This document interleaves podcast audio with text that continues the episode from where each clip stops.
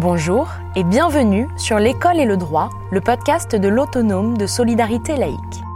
L'ASL œuvre depuis plus d'un siècle pour accompagner les personnels d'éducation face aux risques de leur métier. Cette série de podcasts a pour vocation de vous familiariser avec des notions juridiques qui peuvent vous être utiles dans votre quotidien. Aujourd'hui, je vous propose d'écouter mes échanges avec Maître Florence Lec, avocat conseil des délégations départementales des Hauts-de-Seine et du Val-de-Marne, sur la question de la preuve numérique.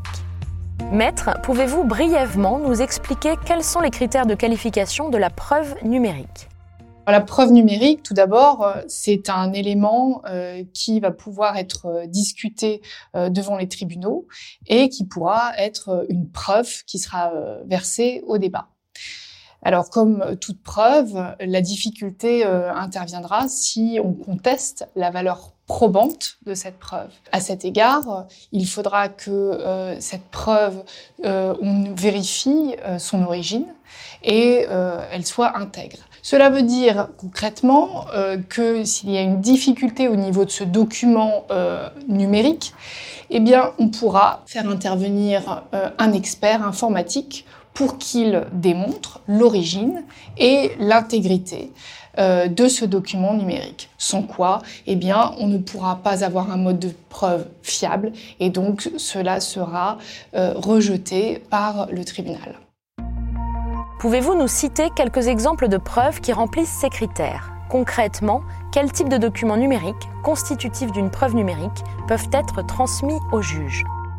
Comme preuve numérique, eh bien, il peut y avoir des SMS, il peut y avoir des courriels, il peut y avoir euh, des vidéos, euh, des messages euh, sur Messenger, par exemple. Pour que cette preuve puisse être examinée comme telle par le juge, il va falloir déterminer de manière certaine l'identité du destinataire, de l'auteur, et vérifier l'intégrité du document. C'est-à-dire que ce document, finalement, n'ait pas été trafiqué, n'ait pas été coupé. À cette condition-là, effectivement, ce sera, ce SMS, euh, cette vidéo, une preuve numérique qui sera examinée par le juge.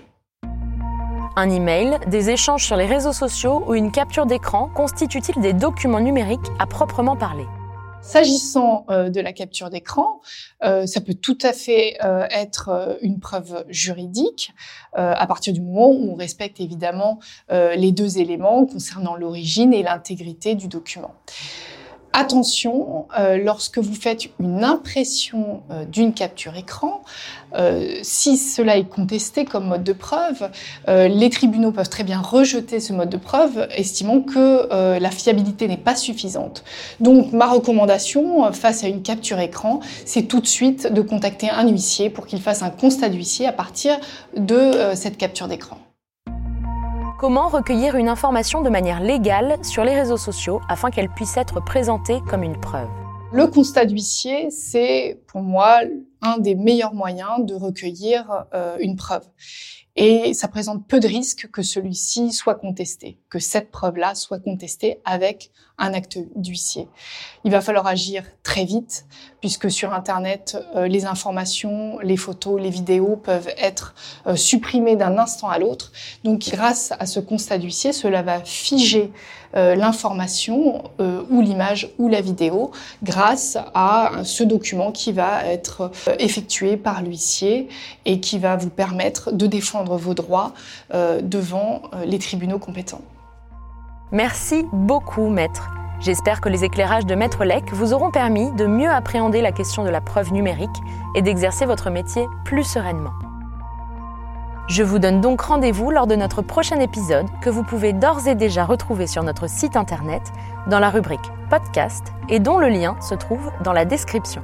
À très bientôt!